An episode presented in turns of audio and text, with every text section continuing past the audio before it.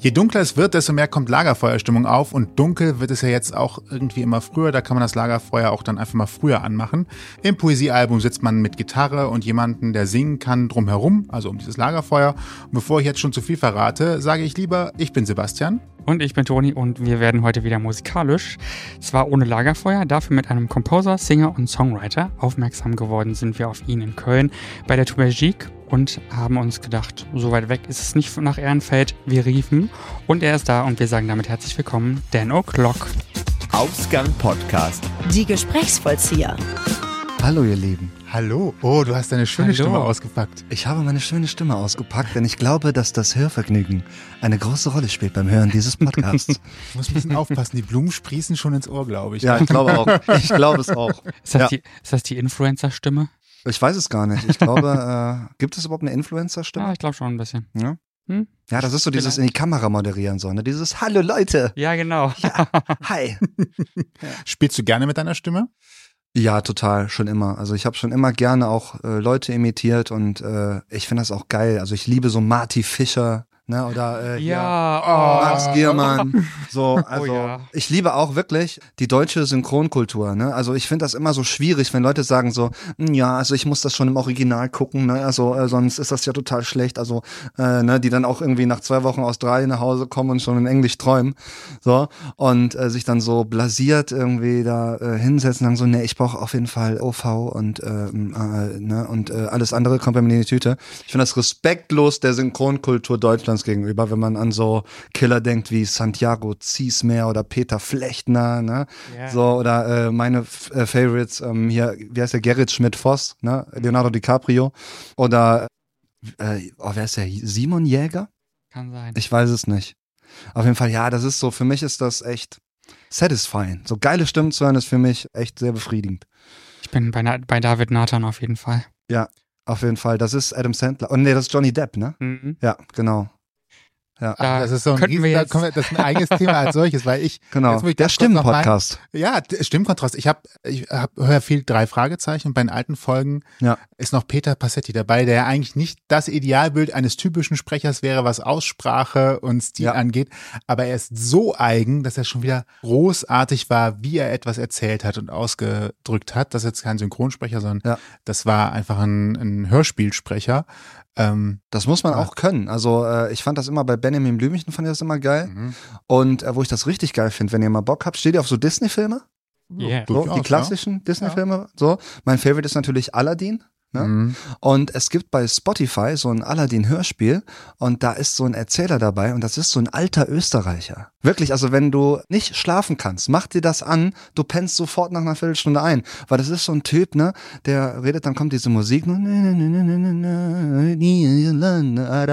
Rechte und dann kommt der Erzähler rein und sagt, na, der Abu, da hatten alle den gefunden und jetzt klauen sie das Brot und ne, und der hat so eine tiefe, sonore Stimme, das kann man gar nicht nachmachen, aber das ist so entspannt. Wirklich. So viele Tipps in den ersten 4 Minuten, mega, meine Damen und Herren. Sorry.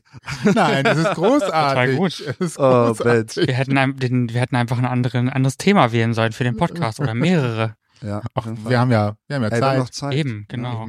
Die lange Folge heute.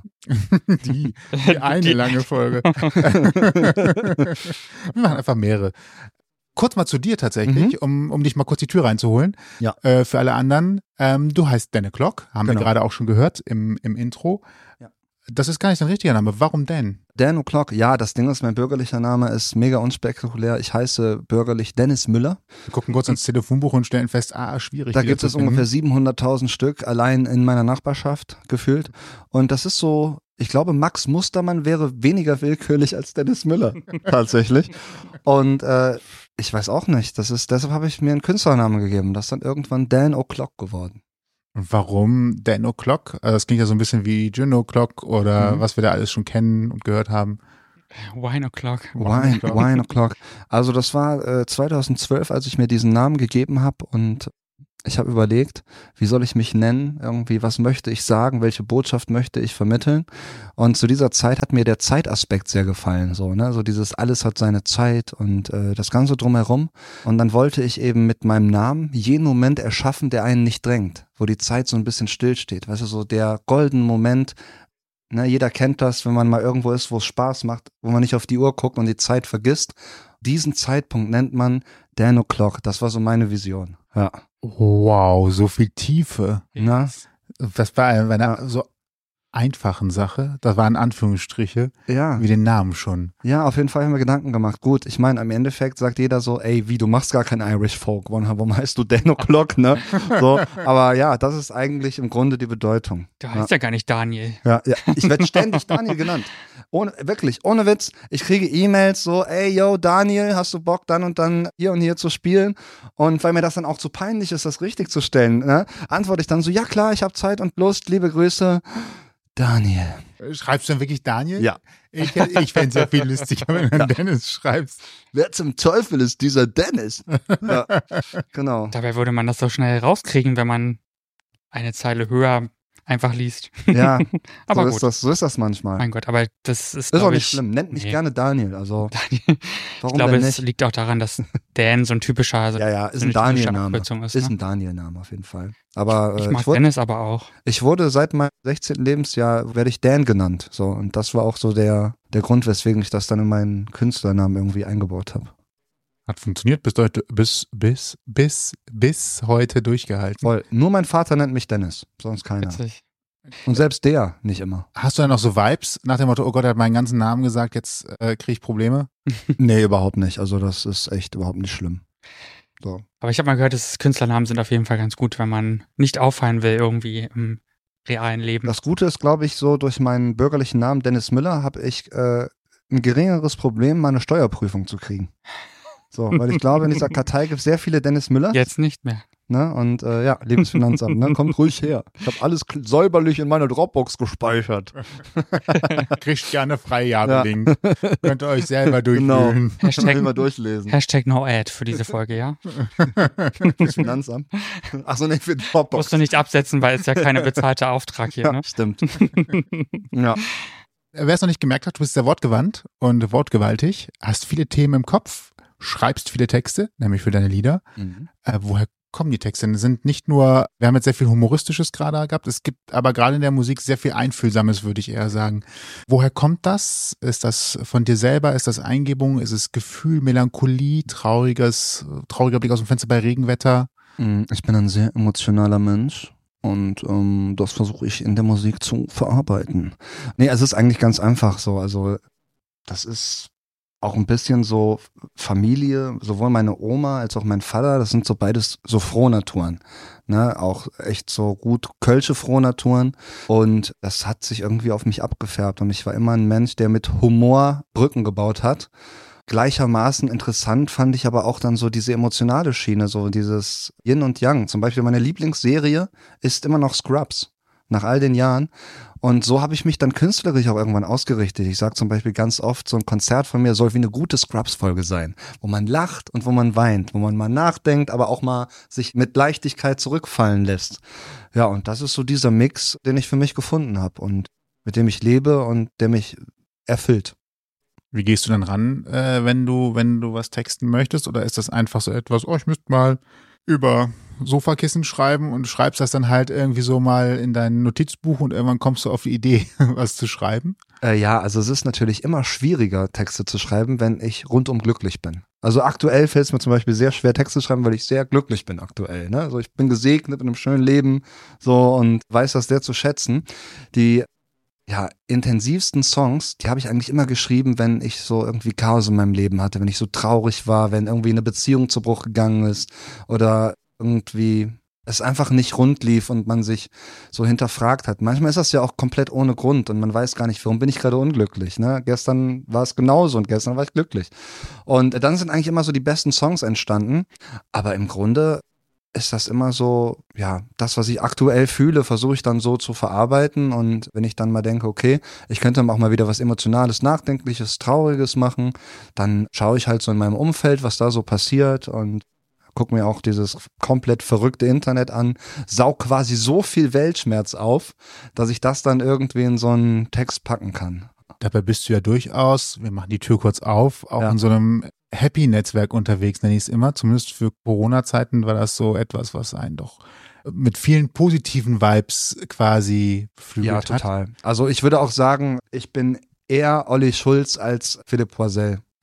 So, ne? Also von daher, also mich machen glücklichere Themen und auch humoristische Sachen auch viel fröhlicher. Also ich mache das auch lieber. Also ich finde zum Beispiel, klar, ich habe so einen Song über meine Oma geschrieben, der ist mega traurig, ne? Und dann muss ich mal meine Augen schließen, weil ich es nicht so ertragen kann, wenn Leute so heulen. Und ich habe so eine Kompensationsreaktion irgendwie und fange dann immer so psychomäßig an zu lächeln, weil ich diese geballte Emotion nicht verarbeiten kann. Und das sieht dann immer aus, als wäre ich so ein totaler Psycho. Und deshalb habe ich schon immer lieber gehabt, wenn die Leute lachen. So, ja. Da hast du keine Kompensationsreaktion. Lachen ist mein Lieblingsapplaus. Also wirklich, wenn Leute lachen über meine Witze, so, dann gibt mir das am allermeisten. Ja. Okay, und das verstärkt sich dann auch? Also nicht, dass du dann, die Gegenreaktion könnte ja sein, wenn Leute weinen und du versuchst das durch Lachen zu kompensieren, kannst du natürlich sagen, wenn die Leute lachen, dass du das versuchst durch Traurigkeit zu kompensieren, das hast du nicht. Ach so, nee, dass ich dann anfange zu heulen, wenn die Leute lachen, ne? Das wäre eigentlich witzig, oder? Das wäre echt witzig, so, hör auf zu lachen. Ja, genau. Nee, das wäre total cool, auf jeden Fall. Aber nee, das ist nicht der Fall. Gott sei Dank. Geil. Schön, war auch einfach nur kurz ein kranker Gedanke in meinem kleinen Kopf. Passiert schon mal. Wir müssen über eine sehr, sehr große Vergangenheitsgeschichte sprechen. Ja, was? Müssen wir das? Müssen wir nicht, nein. Wir können über alles reden. Scheiße, hab mich gerade gefragt, wie du das jetzt überleitest. Über eine Vergangenheitsgeschichte? Ja, fang mal an. Oh Gott, ist die Erwartungshaltung. Ich bin gespannt, was jetzt kommt. Was kommt denn jetzt, Alter? Nein. Ne? Ja, und einfach nochmal sagen, Schule aus, Leben geht los. Ja. Wie war es nochmal? Ich habe die Serie schnell vergessen. Freunde, das Leben beginnt. So. Und dann kommt man halt raus und sagt, ich werde Einrichtungsberater.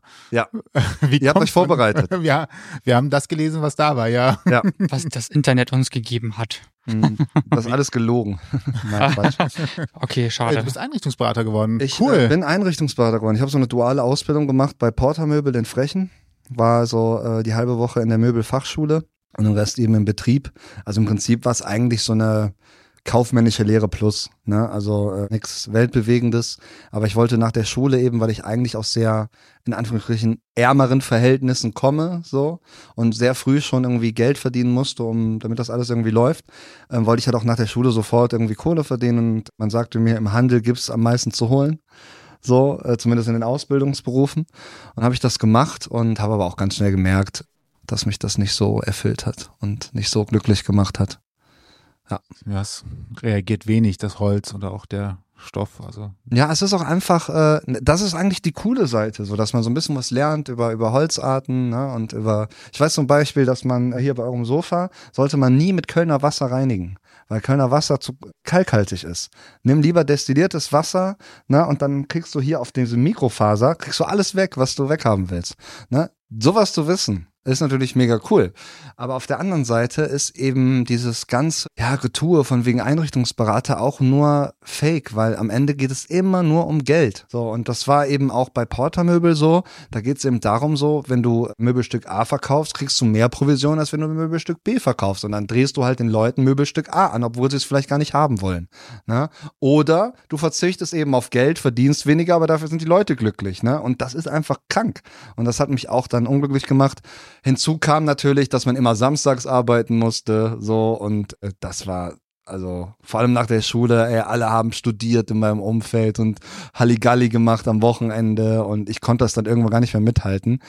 Ja, und die Musik hat mich immer schon irgendwie gereizt und so habe ich dann 2012 gesagt, ey Leute, ich habe keinen Bock mehr auf die Scheiße hier, ich nehme mir jetzt erstmal einen Kredit auf, damit ich den kriege und dann kündige ich einfach und dann bin ich Musiker und so habe ich es gemacht. Das klingt sehr einfach. Was hast du vorher schon in Sachen Musik gemacht, dass du einfach sagst, den Weg gehe ich jetzt? Das war komplett riskant. Also ich hatte, glaube ich, zu dem Zeitpunkt so ein paar Musik-Slams, so Wettbewerbe gewonnen und eben dadurch Bestätigung gekriegt, okay, das, was du da so schreibst und singst und so, das gefällt den Leuten. Also könntest du das ja eigentlich beruflich machen. Na, und ich habe das total unterschätzt. Ich habe dann so gerechnet, gesagt, okay, ich habe so und so viel Kredit und wenn ich dann so und so viel Gigs im Monat spiele, dann komme ich dann ja, so und so viele Monate aus. Und am Ende des Tages war es so, dass ich nach 4 Monaten den Kredit verbraucht habe, aus meiner Wohnung rausgeflogen bin und auf der Couch von meinem besten Kumpel gepennt habe erstmal, bis ich eine neue gekriegt habe, mir dann einen Nebenjob als Barista gesucht habe, so, ne, um irgendwie über die Runden zu kommen. Und ja, das war natürlich eine komplette, ja, Harakiri-Mission eigentlich so. Und umso glücklicher bin ich aber, dass so nach, ja, würde ich sagen, 4, 5 Jahren, es wirklich so gut lief, dass ich dann endlich davon richtig leben konnte und heute das machen darf, was ich mache. Und von daher war die Entscheidung zwar schwierig und auch mit schwierigen Zeiten verbunden, aber ich würde das jederzeit genauso wieder machen. Ja. Das war ein schönes Schlusswort. Spaß. Ciao, Leute, das war's. Ausgang mit Dan O'Clock. Nein. Gut, also auch wenn du jetzt kein beruflicher Einrichtungsberater mehr bist, finde ich, schaffst du ja trotzdem Räume. Ich schaffe Räume. Bei deinen Konzerten, deinen Gigs, wir haben es ja auch schon live erlebt und es war auch so, du hattest innerhalb kürzester Zeit eigentlich die ZuschauerInnen und den Raum für dich gewonnen und das fand ich super faszinierend und habe mich jetzt einfach in der Vorbereitung auch gefragt, hast du eine Vorgehensweise, wie du das schaffst? Gibt es für dich schon so ein Moment, wo du einfach merkst, das klappt jetzt oder wo du merkst, ist schwierig heute. Wie machst du das so? Also es ist so ein Mix aus verschiedenen Facetten. Es gibt natürlich auch Orte, an denen ich nicht so gut ankomme. Ne? Also viel im konservativen Spektrum zum Beispiel. Ich habe mal so Shows gespielt in so Waldfeucht oder gangelt in so Käffern, ne? Wo auch der AfD-Anteil irgendwie bei 40% lag oder so.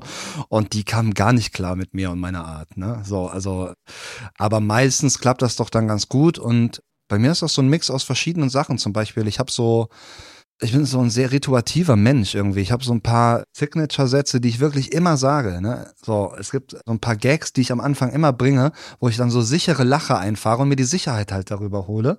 Und meine zweite Devise ist halt so, wie genieße ich selber Konzerte? Ne? Ich finde es zum Beispiel total doof, wenn irgendwie ein Act nur seine Songs spielt, ne? Und dann denke ich mir, okay, das kann ich mir eigentlich auch auf Kopfhörer irgendwie zu Hause anhören.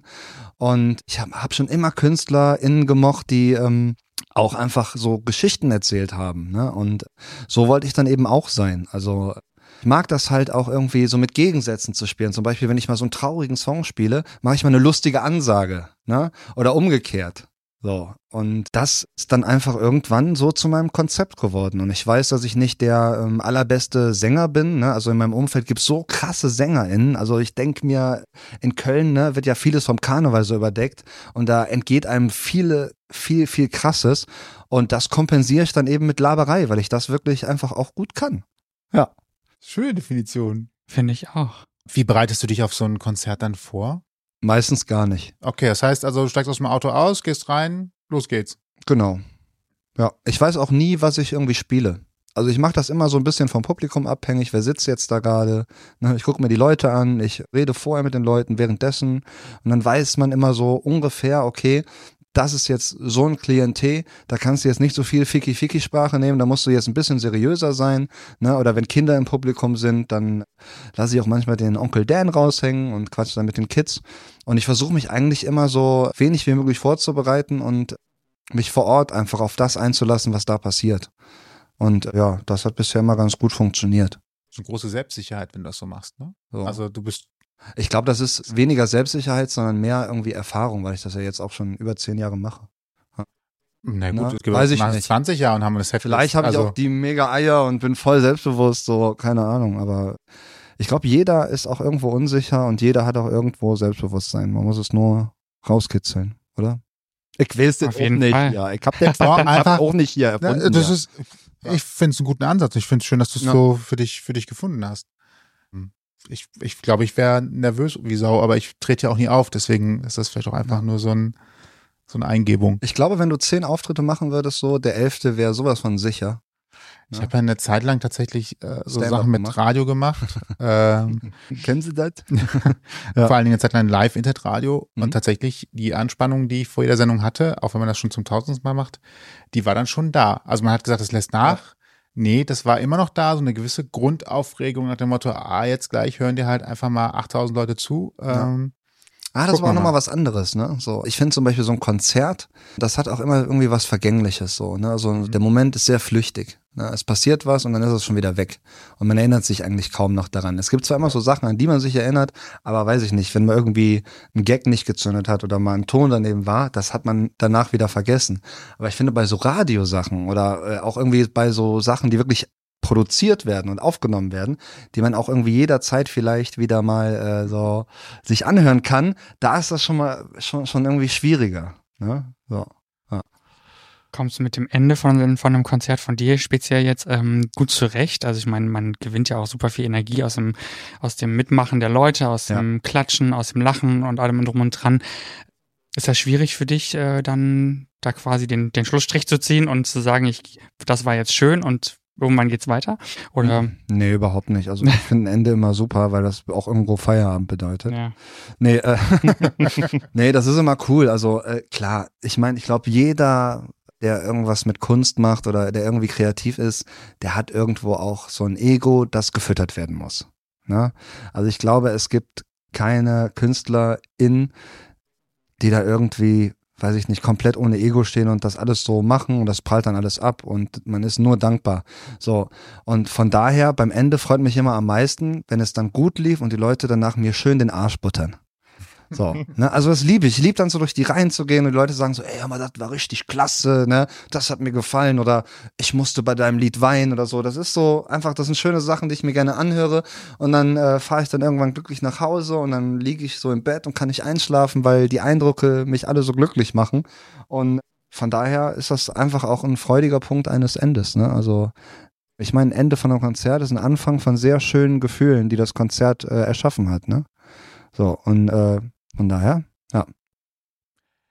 Ich habe gerade eben noch einen Gedanken gehabt, den ich mir natürlich nicht vorher aufgeschrieben habe. Mhm. Wenn du nochmal so zurückguckst, wie jetzt dein Weg war, um jetzt Musik machen zu können, was würdest du deinem 16-jährigen Ich sagen? Genauso machen? Oder würdest du vielleicht noch einen anderen Weg gehen oder gucken, was vielleicht sonst noch machen könnte? Also ich würde meinem 16-jährigen Ich zuallererst mal sagen, Junge, zieh dir mal andere Klamotten an, ne?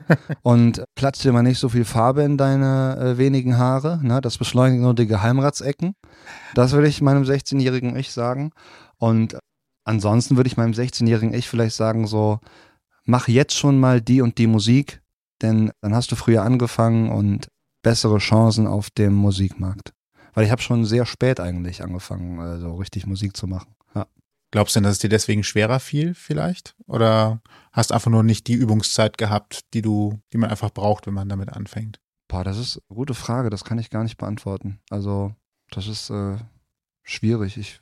Vielleicht wäre der Durchbruch auch im gleichen Alter gekommen, als wenn du früh angefangen hättest, sondern es war einfach die richtige Konstellation. Ja, ich natürlich schwierig, die Zeit. Ich glaube einfach, dass junge Menschen bessere Chancen haben. Ne? Und bei mir war es eben so, als ich in Anführungsstrichen noch jung war. Geil.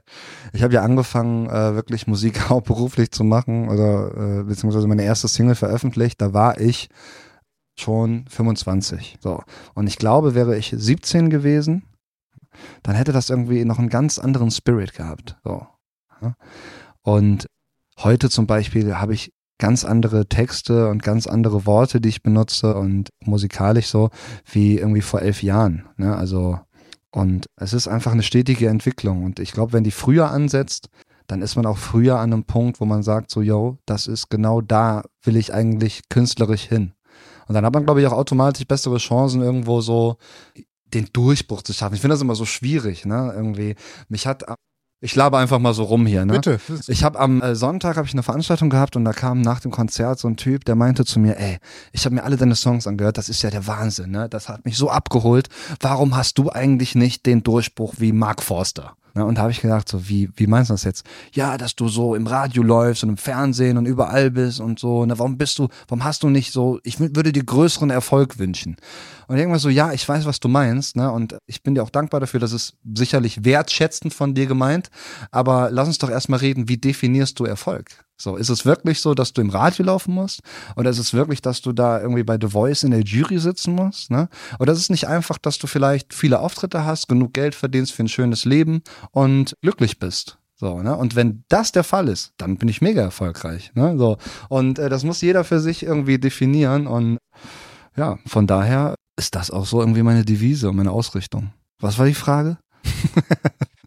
16 welchen Tipps denn du den 16-Jährigen? Der 16-Jährige. Guck mal, wir haben eine große Rundfahrt gemacht. Ja, wirklich, echt. Das ist aber voll gut. Wie ein Wellensittich. Grüner Papagei. Das, was du sagst, finde ich eigentlich ganz wichtig hervorzuheben, dass Erfolg immer Definitionssache ist und individuell ist und dass das heutzutage, glaube ich, sehr viel darauf nur noch getrimmt ist oder dass das irgendwie so ein Maß ist mittlerweile, ne? So, was ist jetzt Erfolg und wie viel hast du davon? Und naja, es ist ja ein bisschen wie auf Social Media, wo die Likes ja quasi heute die Währung sind für alles, mehr oder weniger. Genau. Ne? Ich find's auch witzig irgendwie, wie so in Anführungsstrichen Laien Erfolg zum Beispiel in der Musikindustrie sehen oder wie die generell die Musikindustrie sehen. Ne? Also ich bekomme immer so Fragen gestellt, wie zum Beispiel, hast du eigentlich auch einen Plan B? Ne?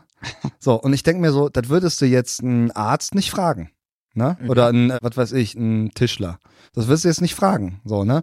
Oder was auch immer geil ist, so, wenn ich mal so Konzerte spiele und den Leuten gefällt's, dann kommen die mal an und sagen, hör mal, hast du nicht mal überlegt, zu DSDS zu gehen?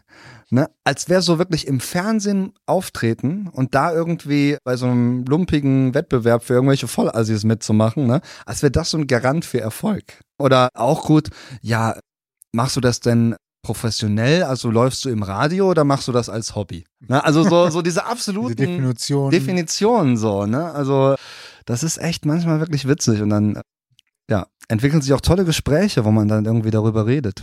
Ne? Sehr philosophisch oft auch. Bullshit-Bingo mit Dan O'Clock. Genau. Ja, echt. Das sind echt so Fragen. Ja, kann man davon leben? Ist auch immer gut. Ja. Du hast eben was gesagt von wegen vor 11 Jahren. Nicht ganz so weit zurück geht es bei deinem ersten Post auf Instagram. Du guckst schon was hast du da gefunden? Also der erste Post auf Instagram ist von 2014. Das ist von meinem lieben Freund, dem Inspektor, liebe Grüße, in seiner alten Wohnung in Horrem. Wir zeigen es hier auf dem Display, nur das für diejenigen, Wahnsinn. Die es natürlich nicht sehen. Wir verlinken es natürlich, genau. Damit ihr nicht den ganzen Feed runterscrollen müsst. Aber macht das gerne mal. Guckt euch meinen ganzen Feed von Dan O'Clock an. Auf Wahnsinn. Instagram, Dan O'Clock, ohne Sonderzeichen, einfach durchgeschrieben, keine Lücken und sonst was. Vor allem, was ich gerade sehe, ist, der Post stammt aus 2014, das war mein erster Instagram-Post. Und ich frage mich, davor die Jahre war es wahrscheinlich Facebook, ne? Was man dann genutzt hat, oder? Hast du MySpace genutzt für Musik? Ja, klar. So, guck mal. Natürlich. MySpace. Das, meine Social-Media-Karriere fing an mit StudiVZ. Dann ging es irgendwie ganz kurz und völlig weird aus irgendeinem Grund zu Wer kennt wen? Ah ja. Das gab es ganz kurzzeitig mal. Oder sowas? Stay Friends. Ja. Stay Friends. Wow. Dann, ja klar, MySpace war so für Musiker vor allem. Das war ja mal so geil, weil man sich da mit so berühmten Bands befreunden konnte, ne? Und dann hat man immer so eine Art Schwanzvergleich gehabt, so, ja, ey, ich bin mit den und den Bands befreundet und sowas, ne? Und das war so MySpace. Und ja, die nächste Stufe war dann natürlich Facebook und Bandcamp. Das waren so die ersten Sachen, die ich für meine Musik gemacht habe. Und dann kam irgendwann Instagram und ich weiß ganz genau, was da passiert ist auf dem Foto. Das war 2014, habe ich mit meinem lieben Freund Inspektor einen Song produziert für... Ja, das war so eine Marketingagentur aus Österreich und die hatten so einen Signature-Song und eine Freundin von mir, die hat für diese Agentur gearbeitet und gefragt, ey, meinst du kannst diesen Song ein bisschen aufbitchen? Und genau das haben wir da gemacht. Wir haben da einen Song, der schon existiert hat, aufgepimpt. Ja, ich weiß aber nicht mehr, wie der heißt. Sachen, die das Leben schöner machen. Ja. Hinein ins Weekend-Feeling. Ja. The Freshmaker. Ach schön, danke für diese Reise ins Jahr 2014. Das war ein schöner Tag. Das ist sehr schön, das so zu hören. Ich finde auch, es ist einfach schön, auch schon Schwarz-Weiß-Fotografie, magst du das gerne? Das ist schon wieder weg. Oh. Das ist schon wieder weg. Jetzt haben wir die ganzen geheimen Intros, Ich glaube, Schwarz-Weiß ist jetzt nicht so, dass ich denke so, boah, das ist so meine Vorliebe, ich liebe Schwarz-Weiß. Aber ich glaube, zur damaligen Zeit war die Qualität von Fotos, die mit dem Handy gemacht wurden, nicht so stark. Und wenn man es dann schwarz-weiß gemacht hat, dann hat es irgendwie wieder so Charakter gehabt. Ne? Man kriegt jedes hässliche Foto mit schwarz-weiß und wirklich? Ein bisschen Rauschen wieder schön. Christian Lindner, ne? Das ist sein Erfolgsrezept. Stell dir mal vor, der wäre in Farbe gewesen, dann wäre er heute nicht so, ne? Dann wäre er nicht Bundesfinanzminister. Ne? Ja, Probleme sind dornige Chancen. Weißt du übrigens, ich habe vor der Sendung bin ich nochmal hingegangen und habe eigentlich, es gibt so Social Profil Analyzer. Okay. Und habe einfach mal gefragt, was ist denn der erfolgreichste Post von dir auf Instagram? Es ist ein Reel Und es ist gar nicht so alt. Es ist wahrscheinlich das Reel von meinem Song Allein auf Wolke 7. Denn das habe ich zusammen mit der Sarah Kim Gries gemacht, die Teil des Hauptcasts von Die wilde Kerle war. Und genau deshalb, weil ich das Reel mit ihr geteilt habe an ihrem Channel und die 1 Million Follower hat, genau deshalb ist das Reel so hart durch die Decke gegangen. Dann ist der Analyzer wahrscheinlich kaputt. Ja. War nicht dabei. Auf Platz 2 ist aber tatsächlich von letztem Jahr das Reel für dein neues Album. Dein neues Album, also dein neues Album. Ja, auf Platz 1 ist tatsächlich ein Video, was 5 Wochen alt ist nur. Es geht nach Kommentaren, glaube ich. Gar nicht nach Aufrufen, sondern nach Kommentaren. Okay. Kommentare. Dann war es vielleicht das Reel mit dem Sketch? Ja. Okay, alles klar. Genau. Wolf Kevin und sein Vater reden übers Gendern. Ja, genau. Auch sehr schön. Das ist eine Reihe, die ich angefangen habe. Da kommen noch ganz viele. Oh, große Ankündigung. Ja, ich habe ein paar vorproduziert und die haue ich jetzt so nach und nach mal raus. Also ich warte jetzt, glaube ich, noch ein bisschen so den Sommer ab und dann so ab Herbst so, da passt das richtig geil rein. Ja. Wenn einem kalt wird und man die Heizkosten nicht in die Höhe treiben will, dann einfach solche Videos. Kevin oder auch abgekürzt Woke, ne? Das ist die Metaebene. Und für die Leute erkläre ich es gerne nochmal. Bitte sehr. Vielen Dank, jetzt hast du auch mir geholfen. Ich dachte schon, Wolf Kevin, so ein blöder Name. Ja, geil, ne? Jetzt ergibt es auch auf einmal Sinn. Ja, in dem Video geht es ums Gendern und hat dann tatsächlich bis jetzt die meisten Reactions gehabt, zumindest wenn man diesem Analyzer glauben darf. Das kann sein, ja. Und da kommt noch einiges nach. Ja, so ein paar Themen habe ich da noch auf der Agenda. Auch mit anderen. Das ist echt schön. Agenda. Das ist auf der Agenda. Passt dazu. Auf der Agenda für Deutschland habe ich noch ein paar Sachen irgendwie, die da noch kommen. Nee, das Ding ist, was ja witzig ist, mir wurde von einer Person bei diesem Video Klassismus vorgeworfen. So, weil ich die Rollen so klar definiert habe, so, ne, so bürgerliche Unterschicht ist natürlich der so ungebildet ist und nicht gendert und sowas, ne, und das fand ich total witzig, weil das wirklich das erste Video in dem Stil war, was ich so rausgehauen habe und dann direkt so einen Vorwurf irgendwie zu erheben, fand ich dann auch schwierig, habe ich aber dann tatsächlich geklärt, indem ich die Person angerufen habe und gesagt habe, so, dass das völliger Quatsch ist, dass ich auch noch andere Videos in der Pipeline habe, wo ich zum Beispiel mal irgendwie so einen Superreichen parodiere, ne, also klar, man schlüpft natürlich in so definierte Rollen, aber das zeichnet ja auch irgendwo so ein Sketch auf, dass man das so überspitzt. Da ist der am Ende bin ich natürlich jemand, der auch unterhalten möchte und da finde ich immer so eine Kritik so ein bisschen übertrieben. Ja. Es ist halt auch witzig, weil es wahr ist. Ja. Die Wahrheit. Ja, also es gibt ja diese Figuren einfach. Ja. Es ist ja nicht so, dass das völlig aus der Luft gegriffen ist, ne? Also man muss natürlich auch ein bisschen aufpassen, wo ist die Grenze, was will ich in Humor auch noch anfangen, vielleicht eine Grenze zu machen. Es gibt Dinge, die sind wirklich tabu, es gibt Dinge, wo man sagen muss, jetzt müssen wir auch ein bisschen über uns selber lachen können. Ja, es ist echt ein schmaler Grat. Ich habe da jetzt neulich so eine Folge, ich liebe das Format 13 Fragen im ÖR und da kam jetzt auch vor kurzem eine Folge, die exakt das Thema so ein bisschen beleuchtet hat, was darf Comedy?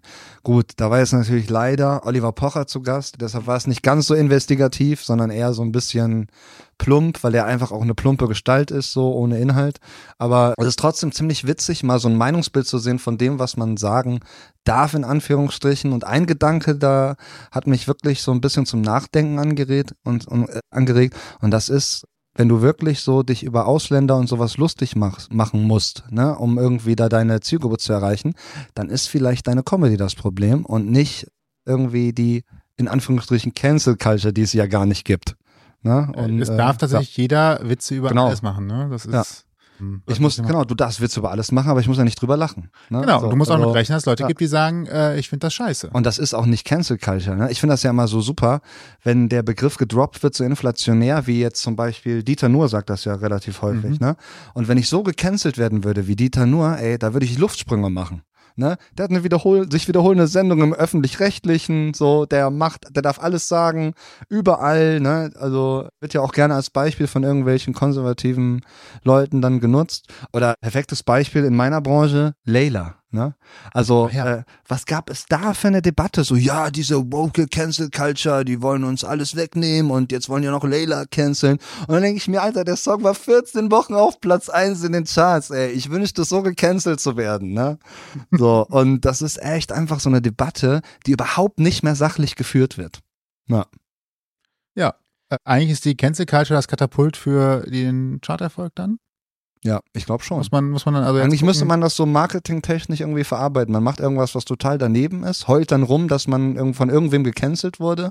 Im besten Fall wird man dann auch von irgendwem, der woke ist, so wie Jan Böhmermann oder sowas, ne, der so ja wirklich damit auch ja sein Programm gestaltet, und dann hast du eigentlich schon gewonnen. So. Womit wir, Jan Böhmermann könnte auch viel drüber reden, aber wir stundenlang das. Und gar nicht so weit weg von hier, also zumindest als Person. Der hat sein Studio um die Ecke von meinem Studio, aber ich habe ihn noch nie gesehen.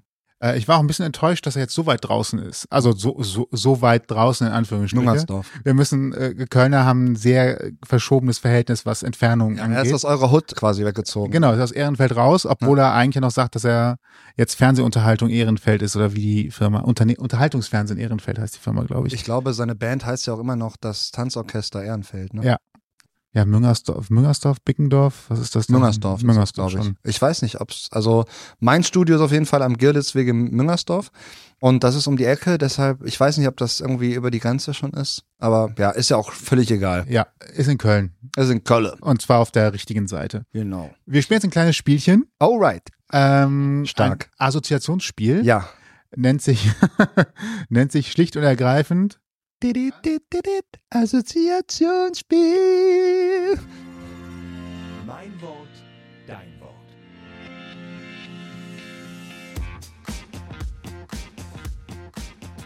Hast du eigentlich schon überlegt, irgendwie Fanartikel rauszubringen? Also es gibt ja auf der Ehrenstraße so einen Honigschnapsladen, der tatsächlich gar nicht so weit weg von deinem Namen ist, wenn man drüber nachdenkt.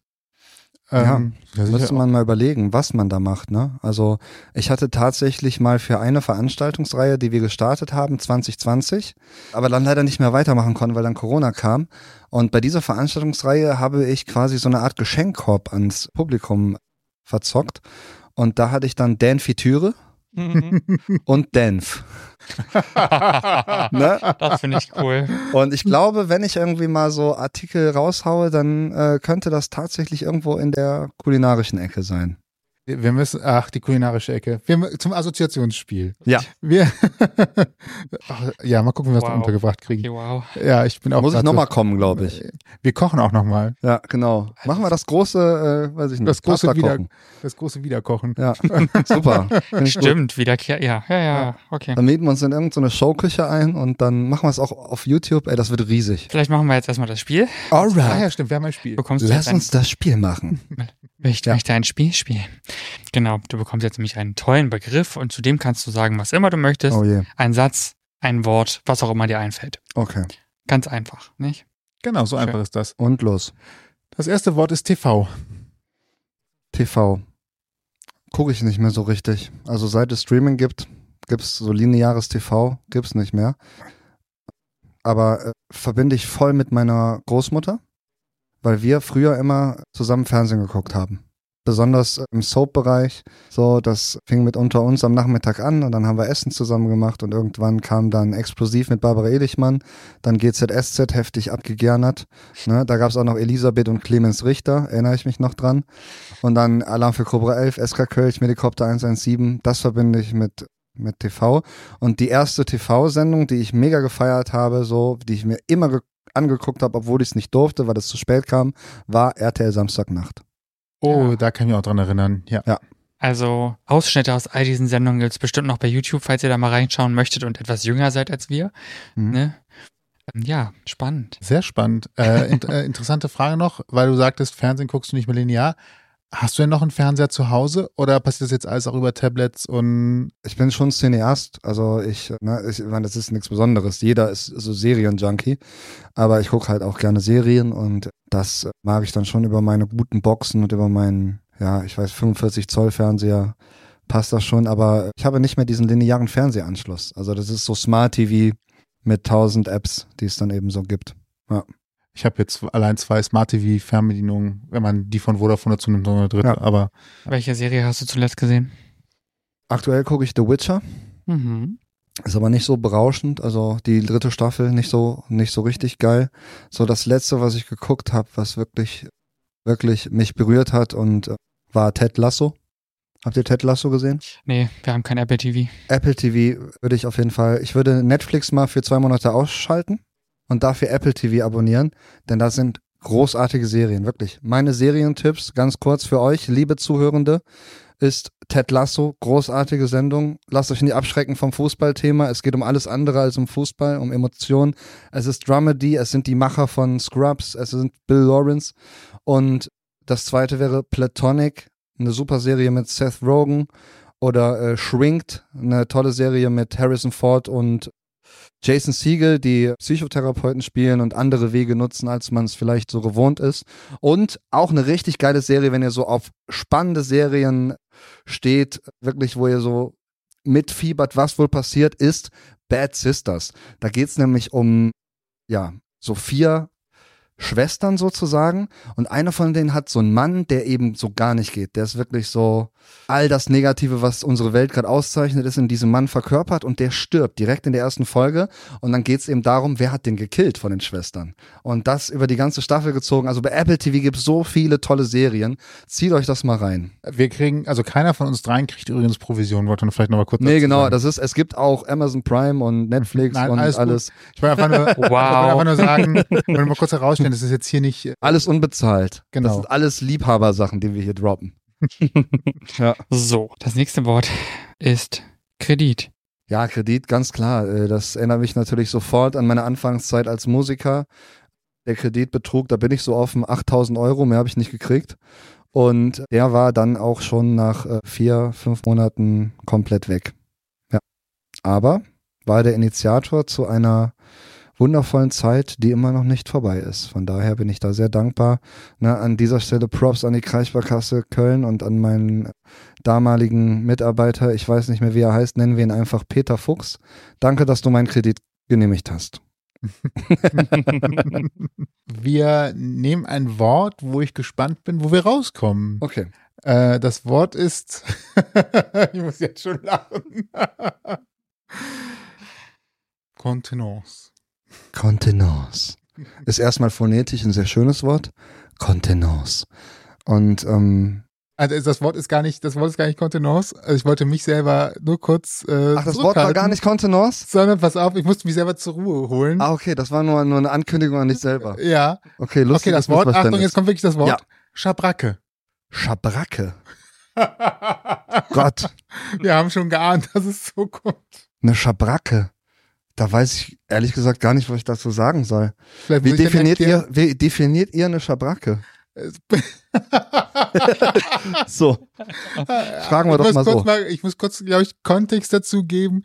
Wir haben gestern überlegt, was gäbe es denn unter Umständen für Fachvokabel? Ja, genau. Was gäbe es für Fachwörter. Aus dem Einrichtungsbereich? Ja. Und haben einfach mal eine Chat-Intelligenz unserer Wahl gefragt. Und Schabracke war dann irgendwas Gardinenmäßiges, oder?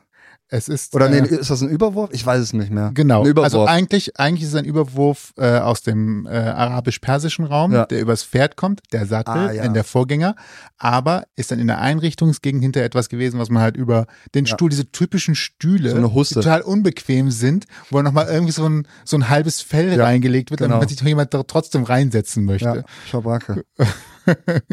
Wir haben geguckt, mal gucken, vielleicht ist noch irgendwas hängen geblieben. Ist jetzt nicht so, ist kein Wort aus meinem Herzen, ne? Aber ein gängiger Begriff. Also ziehe ich jetzt aktuell, ich habe jetzt ja schon quasi drüber nachgedacht, und wenn ich jetzt was sagen müsste, würde ich sagen, da ich als Einrichtungsberater gearbeitet habe, ist das natürlich da auch mal gefallen. So, aber es hat jetzt nicht so eine mega Bedeutung. Andere wären halt gewesen Regalsystem oder sowas. Das wäre halt, fand ich... Regalsystem wiederum sehr spannendes Thema. Nein, Quatsch, ist überhaupt nicht spannend. Aber es klang für mich schon unspannend. Deswegen ist das direkt Schabracke. Ja. Schabracke wegen der Mehrdeutigkeit. Dann müssen wir mal über den Schabrackentapir sprechen. Warum heißt der Schabrackentapir Schabrackentapir? Bernhard Hohecker. Genial daneben. Der ist immer stark, der sich die unmöglichsten Dinge einfallen lässt und dann hinterher recht hat. Genial, Dan eben. So. Okay, alles klar. Das müssen wir rausschneiden und sofort sichern lassen. Ja. Der nächste Begriff. Junggesellenabschied. Junggesellenabschied ist ein Trauma. Definitiv für mich als Musiker sehr, sehr schwierig. Ich habe lange in der Innenstadt am Rudolfplatz gewohnt und in Köln, und wer sich da ein bisschen auskennt, weiß, da geht so ein bisschen die Post ab. Und wenn man als Musiker unterwegs ist, und ich habe meistens meine Gitarre auf dem Rücken, dann gerate ich ab und zu leider in einen Junggesellenabschied. Und das ist völlig geschlechterunabhängig. Es ist beidermaßen passiert es irgendwie oft, dass es dann so ist, dass entweder der Trauzeuge oder die Trauzeugin glauben, sie müssen den Abend jetzt noch mit irgendwas Besonderem bestücken und dann denken so, ey, wenn ich jetzt den Typ mit der Gitarre anlabere, dann ist das bestimmt richtig geil für den Bräutigam, beziehungsweise die Braut. Das sieht es so, dass ich mich schon manchmal unwohl fühle und merke, wie ich so Predator-mäßig erfasst werde von Leuten, die alle die gleichen Klamotten tragen und dann kommen die aus 50 Metern ran und brüllen mich dann schon so an und sagen, ey, du mit der Gitarre, kannst doch was von Andreas Bourani? Na, und ja, das ist halt für Leute, die selber Texte schreiben und eigene Musik machen. Na klar, wir lieben nichts mehr, als irgendwelche Musik von Andreas Bourani nachzuspielen. Und oft ist es auch so, dass man, wenn man dann sagt, nee, habe ich jetzt keinen Bock drauf, dann auch irgendwie komisch angeguckt wird und sogar teilweise angefeindet wird. Ich erinnere mich an eine Situation, in der ich in so einem Imbiss eine Falafeltasche bestellt habe nach einem unfassbar schönen Auftritt. Und ich wirklich beseelt war und mir gedacht habe so, ey, die Kirsche auf dem Eisberg, der sich mein Leben nennt, kann nur noch diese Falafeltasche sein. Und dann aber merkte in meinem peripheren Blickfeld, wie sich so ein Junggesellenabschied erhob und eine von denen auf mich zukam und meinte, ey, hier, ne, das ist die Elke, die heiratet am Wochenende und ihr Lieblingslied ist Atemlos von Helene Fischer und das wäre richtig toll, wenn du den jetzt vorspielen könntest, ne? Und woraufhin ich dann sagte, ja, es tut mir sehr leid, ich habe Feierabend und bin echt durch, ne? Und wünsche euch aber nur das Beste, einen richtig tollen Abend und natürlich eine richtig tolle Hochzeit.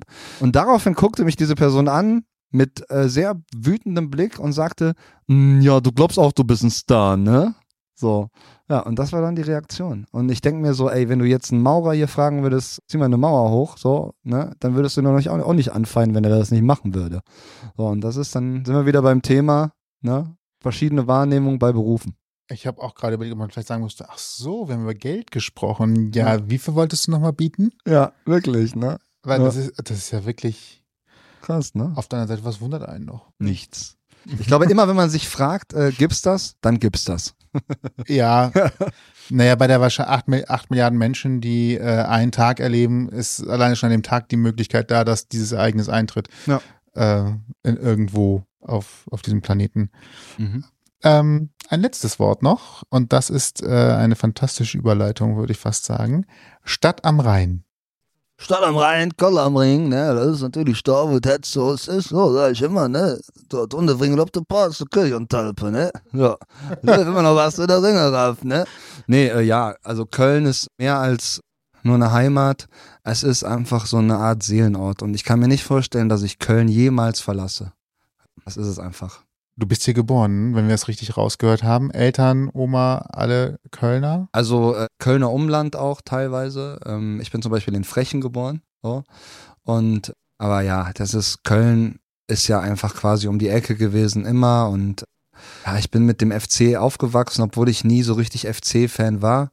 Aber man hat natürlich den Spirit immer mitgekriegt. Ich habe 3 Jahre lang Karneval gemacht. So, meine Familie ist total närrisch und ich habe schon seit Kindestagen an, wurde ich komplett beschallt mit Kölscher Musik. So, es ist natürlich ein zweischneidiges Schwert, ja, weil der Karneval natürlich auch viele Chancen verbaut, was so Musik angeht, die außerhalb des Karnevals stattfindet, ne? Also da hat man in Berlin, glaube ich, als Indie-Liedermacher bessere Chancen, aber trotzdem ist einfach... Die Stadt ist mega hässlich, ne? Also da müssen wir nicht drüber reden. Aber ich sag mal so, unsere Bubble, ne, hier auf der guten Rheinseite, das ist schon schön. Also ich sag immer, das ist irgendwie das größte Dorf der Welt. Ja. Es ist viel Wahres dran, sage ich, als jemand, der auf der anderen Rheinseite geboren worden ist. Ja. Schelsig. Ja, aber auch in einer anderen Stadt. Gar nicht so weit von hier und mehr darf ich, glaube ich, nicht sagen. Sonst Oha. Ist das die allseits bekannte Fehde? Existiert die eigentlich immer noch? Für mich hat die nie existiert, ehrlich gesagt. Ja. Dann gäbe es auch noch Leverkusen, das ist, glaube ich, auch nicht so prall, ne? Da bin ich tatsächlich hier. Ach, du kommst aus Leverkusen? Ja, ich komme aus Leverkusen. Ich hätte jetzt Düsseldorf gedacht. Nee, ganz so weit ist dann nicht. Okay. Das ist schon noch sehr nah. Ja. Dann kann der wütende Mob mit den Fackeln ja wegziehen, weil Leverkusen ist nicht so schlimm wie Düsseldorf, oder? Ich glaube, Mönchengladbach ist immer noch am allerschlimmsten. Ja. Warum auch immer. Ach, Fußball ist eh so eine Parallelwelt, die ich einfach nicht verstehen werde. So, vom Mindset her. Ich auch nicht. Naja. Aber Hauptsache, wenn alle wenigstens nur Freude hätten und sich nicht die Köpfe einschlagen würden, da wäre schon viel geholfen tatsächlich. Macht das mal, Leute. Ne? Seid mal nett zueinander. Kannst du denn tatsächlich ein bisschen Kölsch oder ist das mehr rheinisch? Ich kann tatsächlich fließend perfektes Kölsch. Also es gibt immer noch Luft nach oben und es gibt immer noch viel zu lernen, so, ne, weil Köln ist auch ein Dialekt, der sich auch wandelt, ne, also der verändert sich. Das Kölsch vor 20 Jahren ist nicht mehr das Kölsch, was es heute gibt. Im Karneval zum Beispiel herrscht auch viel Kritik, weil die großen Bands alle, also die Jungen zumindest, nicht mehr so richtiges Urkölsch singen, ne, was ich zum Beispiel voll okay finde. Aber dadurch, dass ich vor 8 Jahren eine Karnevalsband gegründet habe für 2,5 Jahre mit meinem Vater und meinem Cousin, tatsächlich, also Familienprojekt, habe ich mir den kölschen Dialekt komplett angeeignet und ja, kann, glaube ich, behaupten, dass ich sehr gut Kölsch sprechen und schreiben kann.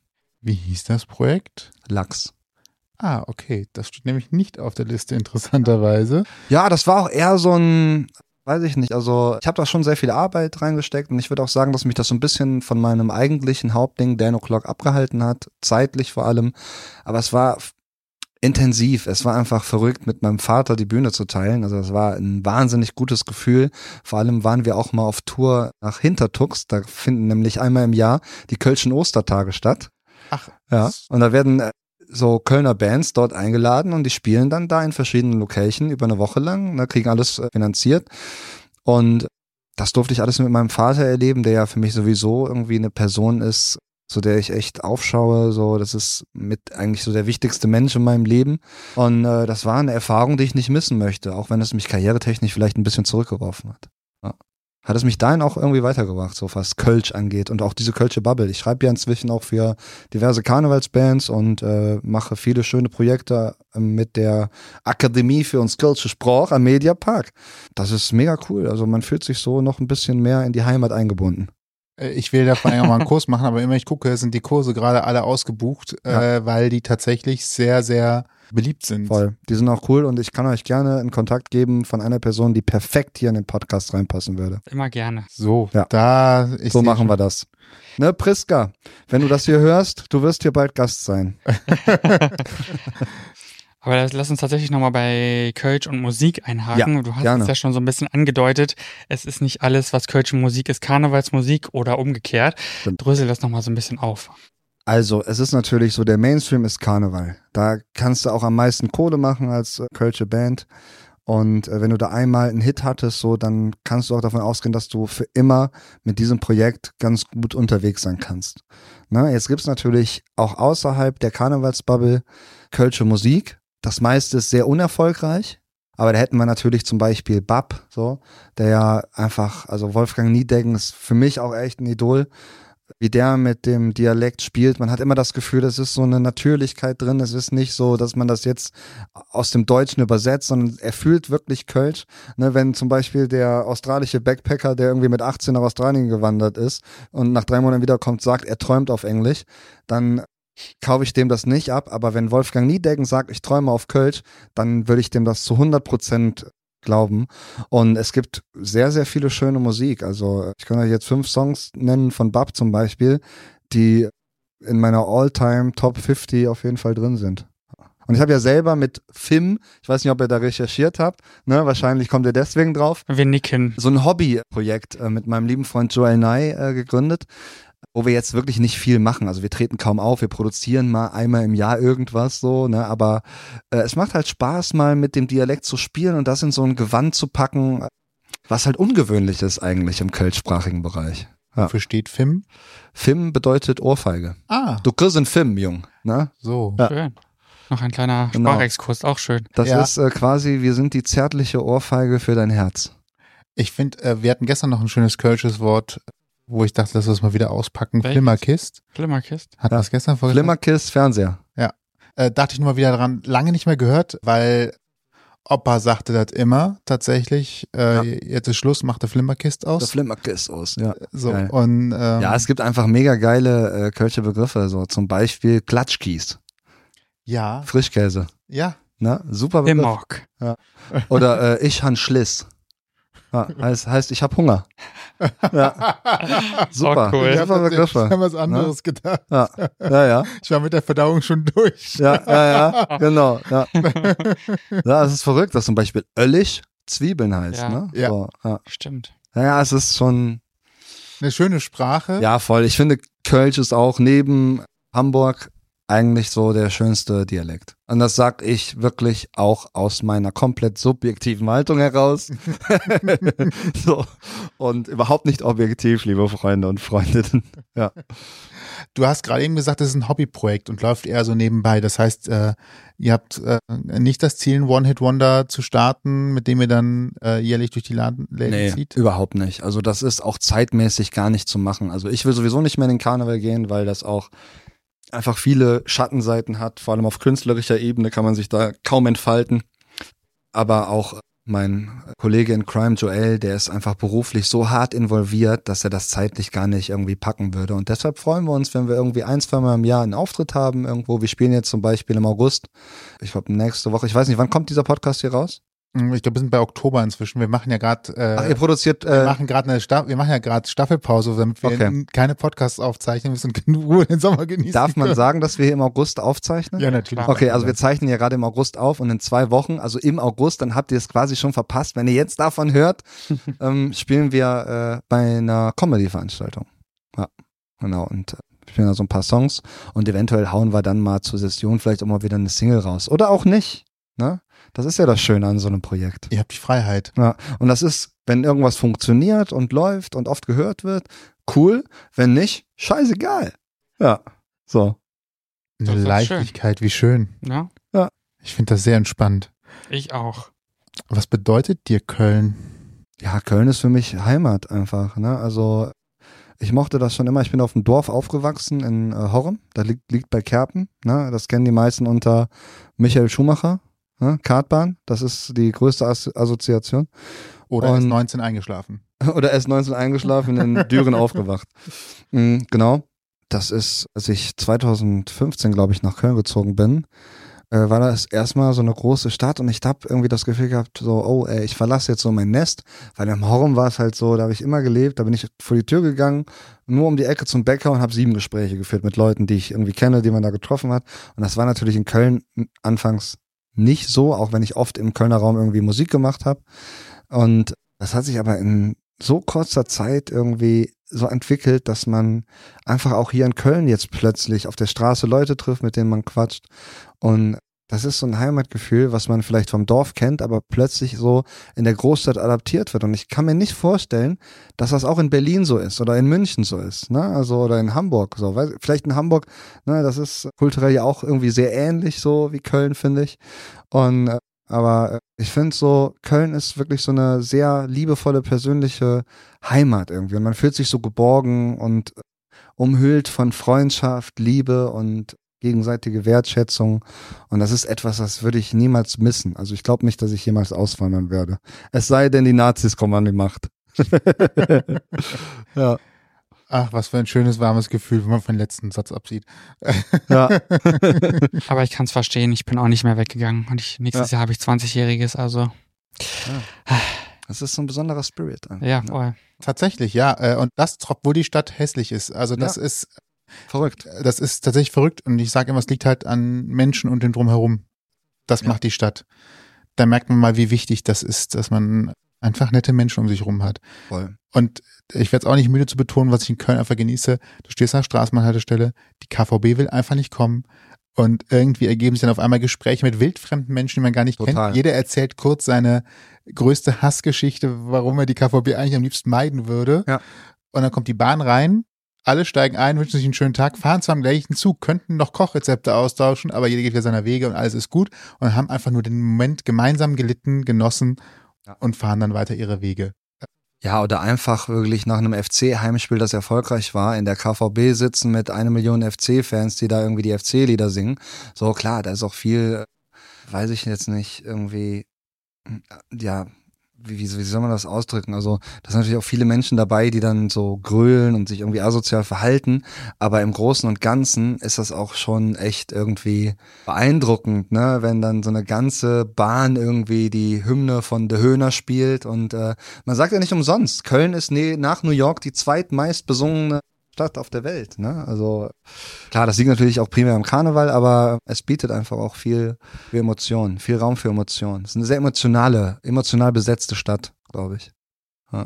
Du hast sogar ein Label gegründet. Ich habe vor ein paar Jahren, vor 5 Jahren, glaube ich, ein Label gegründet, genau, Sound of Cologne. Da taucht der Name der Stadt auch schon wieder auf. Ja. Es bildet sich so ein roter Faden langsam hier, was diese Stadt angeht. Warum hast du ein Label gegründet? Das ist doch jede Menge Aufwand. Ich bin der Dan of Cologne. Also, also ich habe natürlich das Privileg, ich arbeite seit 2013 bei einem Indie-Dance-Label, bei einem sehr großen Indie-Dance-Label. Die haben KünstlerInnen hervorgebracht wie Cascada oder die Italo Brothers. Die sagen wahrscheinlich nur irgendwelchen EDM-Fans was, oder? Oh, ich kannte die jetzt schon. Ja? Ja. Okay. Wobei ich jetzt nicht weiß, ob ich nicht vielleicht zufällig nie Kategorie falle, aber. Und genau, und da habe ich 2013 angefangen und das hat sich dann von Jahr zu Jahr immer irgendwie weiterentwickelt, dass man auch irgendwie an den kreativen Prozessen so ein bisschen beteiligt war. Und das ist einfach ein total familiäres Label mit unfassbar guten Typen, ne? Christian, liebe Grüße, wenn du das hörst. Du bist einfach ein Ehrenmann und ich liebe dich wie meinen eigenen Bruder. Dann haben wir 2018 eben darüber gequatscht, wie viel krasse Acts es hier in Köln gibt im Bereich Musik außerhalb des Karnevals und dass der Karneval natürlich immer viel überdeckt und dass die Leute dann gar nicht sehen, was alles Krasses da ist und dass man durch dieses Netzwerk, was dieses Indie-Dance-Label eben über 30 Jahre sich da zusammengebumst hat, ne? Dass man da einfach auch echt Leuten helfen kann und irgendwie so eine Brücke sein kann zu größeren Deals. Ne? Also wir können das gerade auch nicht neu erfinden. Die Musikindustrie, die ist hardcore angeschlagen. Es kommen jeden Tag 200.000 neue Songs auf Spotify raus, ne? Und da kann man auf gar keinen Fall mehr davon reden, dass man als Label irgendetwas bewirken kann. Aber man kann natürlich mit einem Netzwerk und den richtigen Kontakten jemandem verhelfen, irgendwie an die richtige Person zu geraten, die dann das richtige Projekt für dich hat. Und das war so der Grundgedanke von Sound of Cologne. Der zweite Gedanke war, ich hatte 2017 eine sehr negative Erfahrung mit einem Major-Label. Ich will jetzt auch nicht den Namen sagen, aber ich hatte einen Song, der heißt Super Mario und der fand großen Anklang bei diesem Major-Label und dann wurde ich nach Berlin eingeladen zu dem Produzententeam von Mark Forster und Co. Und wir haben dann den Song zusammen produziert und das war schon während des Prozesses irgendwie so, ja, das geht schon in eine sehr synthetische Richtung, die nicht mehr ich bin. Ne? Und als ich dann im Nachgang irgendwie den fertigen Song gekriegt habe, wo die dann meine Gitarre rausgecuttet haben, da habe ich dann halt gedacht so, okay, nee, das kann ich echt jetzt nicht so zulassen, auch wenn das eine sehr große Chance ist, die sich mir hier vielleicht bietet, und habe dann eben geschrieben, Leute, ich bin ein Typ mit Gitarre, so, ne, ich bin jetzt nicht so ein Mark Forster Typ, der irgendwie Popmusik macht, ich bin auf jeden Fall voll kompromissbereit und find's mega cool, auch die Erfahrung, auch die Chance und alles, so, aber ich finde mich in einem Song nicht wieder und ich find's sehr schön, wenn wir den so ein bisschen erdiger gestalten können, ne? Also künstlerisch kann ich mich damit nicht so richtig anfreunden. Ja, die Quintessenz war, dass sich nie wieder einer von denen bei mir gemeldet hat und ich komplett geghostet wurde und ich an dem Punkt gedacht habe, okay, fuck auf die Major-Labels, ich mache jetzt mein eigenes Ding. So, und das hängt natürlich auch damit zusammen, dass ich dann die Chance gekriegt habe, ne? Das ist ein Sublabel von eben Zooland Records, diesem Indie-Dance-Label, und ich glaube, so gäbe es das nicht, hätte ich auch nicht Sound of Cologne gegründet, aber dadurch, dass ich dann die Möglichkeit hatte und genug angepisst war, das auch zu machen, ist das dann eben entstanden und das ist jetzt nichts Großes, aber wir haben schon so ein paar coole KünstlerInnen hier aus Köln, die wir immer mal versuchen, irgendwo dann anzubieten, ne? Und es ist auch ganz oft so, dass da jemand was released und der nächste Song, der ist dann schon bei einem größeren Label. Ne? Und das ist eben dann auch der Sinn.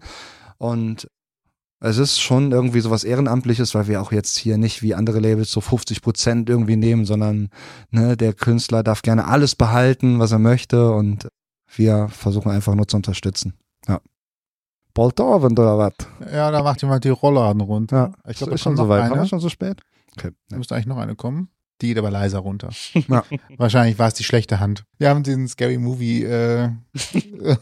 Nimm die gute Hand, nimm die gute Hand. Ja, ja. Meine Keime. Oh. Ja, genau. Das hatte ich wieder ganz vergessen, ja. Ehrlich. Weiß ich, wie ich jetzt da noch einen Bogen irgendwo schlagen soll. Scary Movie? Können wir gerne über Scary Movie reden? Du weißt ja, wir müssen erst, wenn eine traurige Folge kommt, müssen wir erst vorher einen Witz erzählen. Das haben wir gerade gemacht. Jetzt kommt. Ja. Jetzt kommt eine traurige Frage. Okay, ich bin bereit. Traurige Frage? Nee, nicht traurig, aber... Die traurige Frage. Ja, ich weiß ja nicht, auf welche du hinaus willst, weil wir schon sehr viel hatten. Ich wollte auf 2020 voraus. Ach so, ja. Ja, okay, ist gut. Jetzt kommen die üblen Zeiten. Oh Gott. Siehst du, deswegen meine ich ja. Ja, gut, dass man drüber lachen kann. Ja, wie lief Corona? Musiktechnisch? Ja, Corona war natürlich ein Haufen Mist, vor allem was Relevanz und Wertschätzung der Kunst und Kultur angeht. Und man hat sich einfach, weiß ich nicht, so gefühlt, als wäre man jetzt völlig unwichtig in der Gesellschaft. Also die Rolle, die man vorher gespielt hat, irgendwie Menschen aus dem Alltag zu reißen mit Musik und Humor und was auch immer an Kultur eben dranhängt, so diese Oase der Glückseligkeit zu bieten, das war dann plötzlich überhaupt nichts mehr wert. Ne? Man hat sich irrelevant gefühlt. Und das führt halt dann unweigerlich dazu, dass man sich einfach scheiße fühlt. Ne? Also ich bin jetzt fern davon zu sagen, ich hatte Depression, aber es gab schon traurige Momente in dieser Zeit, ne, die mich auch einfach auf den Boden geworfen haben. Und bei denen ich dann froh war, wirklich mit Frau und Hund, zwei Lebewesen an meiner Seite zu haben, die mich dann aufgerichtet haben. Gab ja auch viel hier so Insta-Live-Geschichten und so weiter. Hast du da auch irgendwas gemacht? Gab das irgendwas? Es war am Anfang noch so ein bisschen Aktivismus und Aufbruchsstimmung, das war alles total spannend, ne? Man hat das gar nicht wahrgenommen als so eine Pandemie, die jetzt Existenzen zerstört, sondern eher so etwas, okay, wir müssen jetzt einfach andere Wege gehen, neue Chancen ergreifen. Und dann hat sich ja ganz schnell mit rausgegangen, so ein Portal entwickelt, das hieß dann drin geblieben. Und dort wurde dann mega viel gestreamt, große wie kleine Acts, und ich weiß noch, die ersten 2 Monate, da wurde auch alles so hart konsumiert. Ich weiß noch, mein erster Stream mit drin geblieben, da ist so ohne Ende Kohle bei rumgekommen. Es gab so mega viele ZuschauerInnen. Und das war einfach echt, ich habe gedacht, so okay, alles klar, dann kann das jetzt alles aus meinem Wohnzimmer stattfinden. Die Leute sind am Start. Aber nach einem halben Jahr waren die Leute natürlich auch so ein bisschen gesättigt von diesem ganzen Gestreamer und wollten eigentlich auch mal wieder irgendwie was zum Fühlen haben, was zum Hinfahren, was zum Hinsetzen, mit einem Abend, wo man irgendwie Zeit zusammen verbringt und wirklich auch mal sich in die Augen guckt, ne? Und dann waren die Streams eben plötzlich tot. Also dann hatte man kaum noch Zuschauer und irgendwann war das Ding halt dann irgendwie abgefrühstückt. Und ich habe zum Beispiel dann irgendwann gar keine Streams mehr gemacht, wenn die nicht irgendwie von irgendwelchen hochwertigen Produktionsfirmen kamen, wo das dann optisch geil aussieht, dass man es mitnehmen konnte als Footage. Ne? Mhm. Und von daher war das schon eine schwierige Zeit. Und zwar besonders, je länger die Pandemie eben voranschritt und es keine Besserung in Sicht war, ne? Also das wurde dann natürlich noch verstärkt mit diesen ganzen Schwurbelheinis und den Querdenkern, die dann auch alles geleugnet haben und so Begriffe wie Plandemie entwickelt haben, also wo mich jetzt noch alle Nackenhaare irgendwie senkrecht aufstellen. Ich hab's verdrängt. Ja? Und ich erinnere mich da explizit an den Dezember 21. Mhm. So, das war so das negativste Gefühl, was ich in der Zeit hatte, und zwar wurde im Sommer 2021 alles wieder so langsam gestartet. Es gab mit Abstandsregelungen Formate, in denen man gespielt hat. Es war ein Gefühl irgendwie wieder da und es gab wieder Applaus. So Autokinokonzert habe ich nie gemacht. Ich wollte nicht angehupt werden, deshalb habe ich mich da immer so rausgesneakt. Aber dann hatte man zum Beispiel wieder so Auftritte und man hatte irgendwie wieder so eine Perspektive. Man sah das Teelicht am Ende des Eurotunnels. Mhm. Und ich hatte dann zum Beispiel einen unfassbar krass geil gebuchten Dezember mit wundervollen Shows und tollen Formaten, habe mich richtig drauf gefreut. Und dann kam eben Anfang Dezember die Keule, Inzidenz ist zu hoch, Lockdown, ne, Kulturschaffende, fuck you, so, ne, ihr seid nicht relevant genug, wir machen jetzt alles zu und eure Auftritte, ne, zu, wie ihr klarkommt. So. Und das hat mich so auf den Boden geworfen, wo ich dann gedacht habe, okay, alles klar, gut, dann fuck you, dann kann ich auch, weiß ich nicht, kann ich mal was anderes suchen, ne? Dann muss ich mal überlegen, was ich dann ab Januar mal mache. Vielleicht schule ich um, habe mir schon so Sachen angeguckt, wo ich vielleicht arbeiten könnte, was mir dann auch vielleicht Spaß machen könnte. Und ja, das war eine schwierige Phase, also muss ich ganz ehrlich sagen. Auch wenn ich noch unter den Privilegierten gehörte, die ab und zu mal so Produktionsjobs hatten, die einen so finanziell zumindest über Wasser gehalten haben, ne? Aber so das gefühlte Künstlerdasein, das war komplett, ja, im Arsch. Wann ging das wieder aufwärts? War es dann quasi Frühjahr 2022?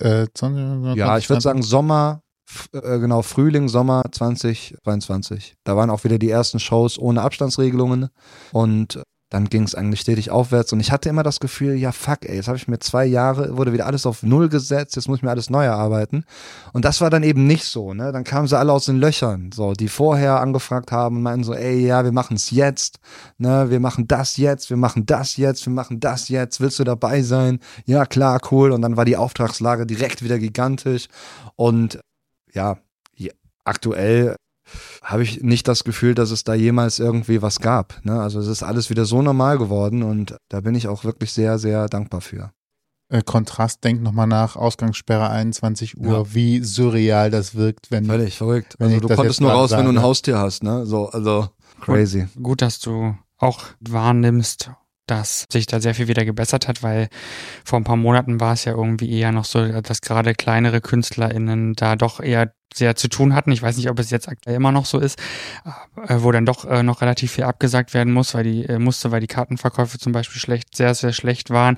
Und wenn man jetzt nicht gerade Taylor Swift oder Harry Styles heißt, dann ist man ja auch einfach als kleinerer Künstler darauf angewiesen. Ne, ja, es ist natürlich auch Eventisierung und die Leute gehen natürlich lieber auf irgendwie ein Stadionkonzert zu Casala, wo der Sound beschissen ist, als in so kleine Clubkonzerte. Ne? Und das ist natürlich etwas, über das wir diskutieren müssen. Dann müssen wir aber auch gleichermaßen reden über diese Monopolgesellschaften bei den Ticketanbietern, so wie Eventim, ne, das ist ja ein ganz hartes Thema, die ja einfach ausbeuterisch sind. Ne? So, und dann sind wir auch schon direkt beim nächsten Thema, Streaming. Ne? Also da wird natürlich der Gürtel immer enger geschnallt, es wird immer weniger ausgeschüttet, aber was so die reine Auftragslage und die reine Auftrittsmöglichkeit angeht, ich bin ja jetzt auch kein Künstler, der so viel tourt und der angewiesen darauf ist, so, okay, jetzt muss ich in Hamburg ein paar Tickets verkaufen, ansonsten sieht's düster aus. Ich bin Typ, der weitestgehend in Köln auftritt, auch auf vielen Firmen-Events, so. Ich habe eine eigene Veranstaltungsreihe, die super läuft, so. Und ja, also ich kann das nur aus meiner subjektiven Perspektive sagen, ne, und dreimal hier auf Holz klopfen, ne, bei mir läuft super, ich bin mega zufrieden. Wenn jetzt einer käme und sagt, okay, du entwickelst dich nicht mehr weiter nach oben, es bleibt alles so, wie es ist, würde ich das mit Kusshand unterschreiben, ja. Man müsste mal so einen lokalen Ticketveranstalter gründen. Rausgegangen hat das ja gemacht, ne? Die bieten ja Tickets an, da ist es schon ein bisschen besser. Aber das ist eben, wie gesagt, nur lokal. Ne? Und der Klassenprimus ist halt leider Eventim. Ja. Tja. Und das wird sich auch, glaube ich, nicht ändern. So schnell nicht, nee. Die haben ja auch alle aufgekauft. Ja. Bin ich aber auch erst drauf gestoßen, dass sie wirklich alle aufgekauft haben. Ne? Hm? Bei Böhmermann. Ja, genau. Und dann habe ich gedacht, naja, aber die werden ja wohl nicht die 2882 war das, glaube ich, früher. 2882 war das Taxiruf, ja. Das war ein Köln-Ticket. Ruf mal alle die Nummer an. Frag mal nach, ob das Ticket sind oder Taxi. Ich glaube tatsächlich, ist Ticket Taxi. Oder Taxi, die neue Sendung. Naja, wer ruft denn auch noch Rufnummern an? Also guckt ihr einfach bei Google, klickt drauf, zack, läuft. Was könnt ihr eine Nummer auswendig aus eurem Umfeld? Ja. Gegenseitig, ne? Auf jeden Fall die Nummern. Nee. Ja. Ohne Telefon bin ich aufgeschmissen. Ich kenne tatsächlich noch Nummern auswendig, die ich gewählt habe, als man es noch wählen musste. Ja, stimmt. Also zum Beispiel ein Freund hat einfach auch seit 20 Jahren die gleiche Rufnummer. Die kann ich noch, weil die habe ich damals mal abgeben müssen. Ja. Die Nummern, die ich noch im Kopf habe, sind alle im Langzeitgedächtnis. Ja. Auf jeden Fall von früher. Ja. Das ist 941817, meine Festnetznummer von, als ich ein Kind war. So, und die Rufnummer meiner Oma seit 20 Jahren nicht mehr gültig. Ja. Kann ich immer noch. Ja, die kann ich auch noch. Oder die Arbeitsnummer von meinem Vater. Die werde ich jetzt nicht sagen, aber genau, die kann ich auch noch. Ja, ist krass.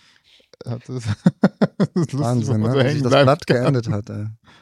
Ja, man musste sich das ja merken, sonst hätte sich aufschreiben können. Da gab es ja noch nichts. Da gab es noch keine Handys. Stundenlang da gesessen und Rufnummern auswendig gelernt. Wirklich.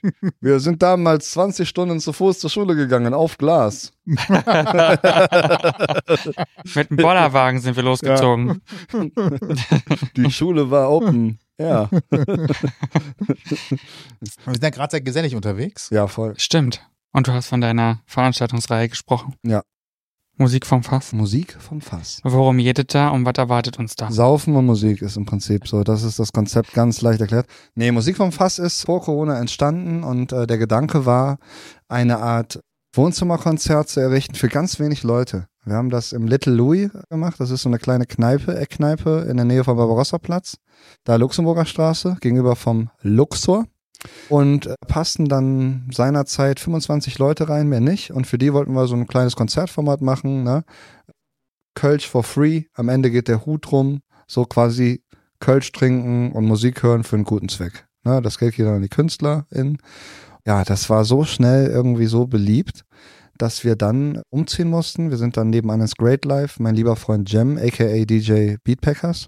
Ja, eben gehört das Little Louis und eben das Great Life. Das ist so eine Loft-Location. Wir haben es da gemacht, haben mit Mühlenkölsch einen unfassbar tollen Partner gefunden, der uns auch ohne irgendwelche Probleme immer weiter Kölsch bringt, ne? So viel wie wir wollen. Und so ist das Ganze dann entstanden. Und inzwischen ist es so, dass wir uns einmal im Monat an jedem dritten Freitag, meistens an jedem dritten Freitag, manchmal wechselt es auch, zum Beispiel der September-Termine wird am vierten Freitag sein, aber das spielt ja auch jetzt keine Rolle. Und dann treffen wir uns da, sind maximal 70, 80 Leute, spielen komplett unverstärkt mit insgesamt 4 KünstlerInnen aus den Bereichen Musik und Poetry und machen uns da so eine schöne Zeit. Ich sage immer liebevoll, das ist so eine nette Sekte, die sich da zusammenfindet, ne? Also die einmal im Monat zusammenkommt, wir singen zusammen, es gibt Kölsch und wir haben einfach nur eine gute Zeit und das ist echt etwas Besonderes, zu dem ich euch auf jeden Fall gerne mal einladen wollen würde. Es ist schon in meiner inneren To-Do-List, habe ich das schon aufgenommen. Das ist sehr gut. Auch sehr tatsächlich schön. Schon bei mir gerade im Köpflein. Sehr gut. Und habe auch schon überlegt, naja, wo können wir denn alle dazu animieren, nachzugucken, wann es das nächste Mal gibt. Und damit sind wir tatsächlich bei der großen, jetzt hau doch mal alle Kanäle raus, wo man dich in diesem Internet findet. Okay, alle Kanäle, die es gibt. Also bei MySpace war ich ja schon. Bei MySpace war ich schon. 1900. Das Ding ist, ich versuche auf verschiedenen Plattformen verschiedenen Content anzubieten. Bei Facebook bin ich eigentlich mehr oder minder raus. Mhm. Ne? Also da mache ich kaum noch was. Bei Instagram gibt es viel Stuff über meine Musik. Ne? Auch viel so Tagebuch, Blog-mäßig, was ich gerade so mache. Dan O'Clock, der Name da. Dan O'Clock, ne? Dan O'Clock ist überall der Name. Ne? D-A-N-O-C-L-O-C-K, wie die englische Uhrzeit. Das könnt ihr alles bestimmt richtig packen und aufschreiben. Und genau, bei Spotify gibt es meine Musik zu hören. Bei TikTok mache ich Polit-Talk und linksgrün versifftes Gelaber. So, und kämpfe gegen die Rechtspopulisten. Ja, was haben wir noch? Pornhub, genau, da habe ich meine Musikvideos. Pornhub findet ihr mich unter X-Hamster. Dan O'Clock. Bei Pornhub müsst ihr einfach Dan O'Clock eingeben, dann findet ihr meine Filme. Und nee, und ich glaube, ich weiß nicht, was gibt's noch? Das war's, glaube ich, schon. Ne? Also Instagram, nochmal zusammengefasst, Instagram, Tagebuch, TikTok, Polit-Talk, Spotify und alle anderen Streaming-Plattformen, Musik und YouTube. Da gibt's natürlich auch ein paar Musikvideos, aber ja. Und natürlich live. Und live. Live ist sowieso daran, am besten. Ne? Wirklich, ey. Wenn ihr jetzt hier mich schon, wenn ihr denkt, ihr hört mich jetzt hier als Person und denkt so, boah, was ist das für ein geiler Typ, ne? Dann kommt mal live, dann werdet ihr feststellen, ist gar nicht so geil. Doch, lohnt sich auf jeden Fall. Ja, lohnt sich. Genau so. Alle Termine gibt es unter anderem auch auf deiner Homepage. www.danoclock.de Schön. Schön. Beim Radio haben wir so Jingleboards, die ja. Stefan Raab auch hat, aber im Radio gab es die schon, da waren es noch Kartmaschinen. Ochsenpimmel. Ne? Genau. Ja, so dieses, ne? Ja, beim Radio gab es schon noch Karts, das waren so Endlosbänder, die hatten nur eine Spule. Und die werden dann gar nicht über die Spule in der Mitte gezogen, sondern an dem Band vorne. Das wird einfach mit so viel Schwung transportiert, dass es dann so wickelt. Und die laufen nur in eine Richtung. Und dann gibt es irgendwann so ein Signal, nicht hörbares. Und da hat das Ding erkannt, ist zu Ende. Jetzt spule ich so lange vor, bis wieder so ein Signal kommt, wo der Start ist. Das war noch richtig mechanisch. Das hat man in den 80ern und 90ern so gemacht. Also wenn man da gucken möchte, YouTube, Kartmaschinen. Radiotechnik 1980. Sie haben eingeschaltet. Ausgang der Podcast. Und falls euch diese Folge gefallen hat und ihr mehr hören wollt, dann findet ihr uns überall bei den bekannten Streamingdiensten oder da, wo es Podcasts gibt. Sehr richtig. Anschluss verpasst 2023. Wäre auch witzig, wenn Ausgang wirklich ein Podcast über so Gier wäre, weißt du so. Gier? Heute nehmen wir folgenden Ausgang mal unter die Lupe. Der XLR-Ausgang, erfunden im Jahre 1900. So, das wäre auch witzig, ne? So, heute Chinch-Ausgang. Kennen Sie Chinch? Noch? Hier, mehr Geräte, nee, wie hieß das nochmal? Dieser alte SCART-Stecker mit den mehreren, ja. Das hatte auch einen ganz komischen Namen noch zusätzlich, SCART, und dann gab es noch einen Namen. Mehr Komponenten? Nee. Da darfst du mich nicht fragen. Wir werden es herausfinden bis zur nächsten Folge. Schalten Sie wieder ein, wenn es heißt, der Ausgang.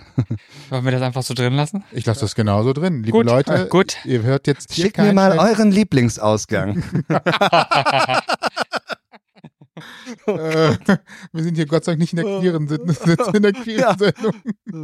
Oh Mann. Na und? Nicht ja, ey, wir haben gar nicht über queere Themen geredet. Ich muss, glaube ich, irgendwann nochmal vorbeikommen. Du, wir kochen und sehr machen gerne. Einen kulinarischen Teil, den wir heute komplett ausgelassen wirklich. Haben. Vielleicht koche ich dann mal für euch.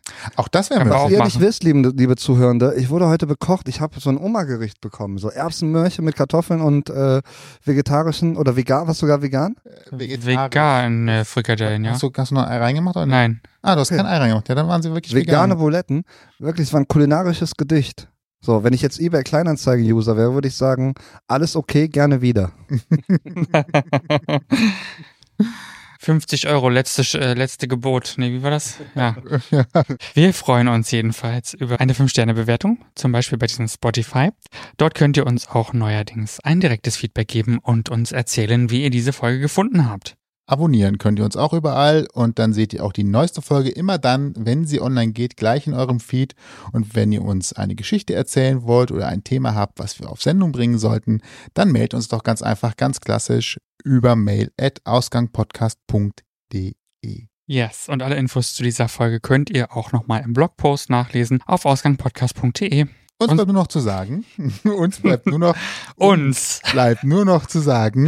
Ich bin Toni. Und ich bin Sebastian. Vielen Dank, Dan, für deine Zeit und diese wundervollen Einblicke und diese schönen Stunden sehr mit dir. Gerne. Und euch, wie immer, viel Spaß beim Zu-Ende-Bügeln oder was auch immer ihr gerade macht. Zu-Ende Musik hören, nach Hause fahren, Nachtschicht. So ein Signature-Endsatz, sowas wie, und so zerbröselt der Keks mal. Bis jetzt noch nicht. Bleiben Sie uns gewogen oder... Einer klickt doch immer mit dem Kugelschreiber, ne, beim RBB oder so. Richtig, genau, in der Abendschau wird irgendwie ein Klack. Nee, aber sowas haben wir bisher. Nehmen Sie den richtigen Ausgang. Okay. Auf jeden Fall, bis zum nächsten Mal. Bis bald. Tschüss. Bis dann. Ciao. Ihr habt Themenvorschläge, möchtet zu Gast sein oder habt Feedback, meldet euch per Facebook, Twitter, Instagram oder E-Mail bei uns. Alle Möglichkeiten und Adressen findet ihr auf ausgangpodcast.de.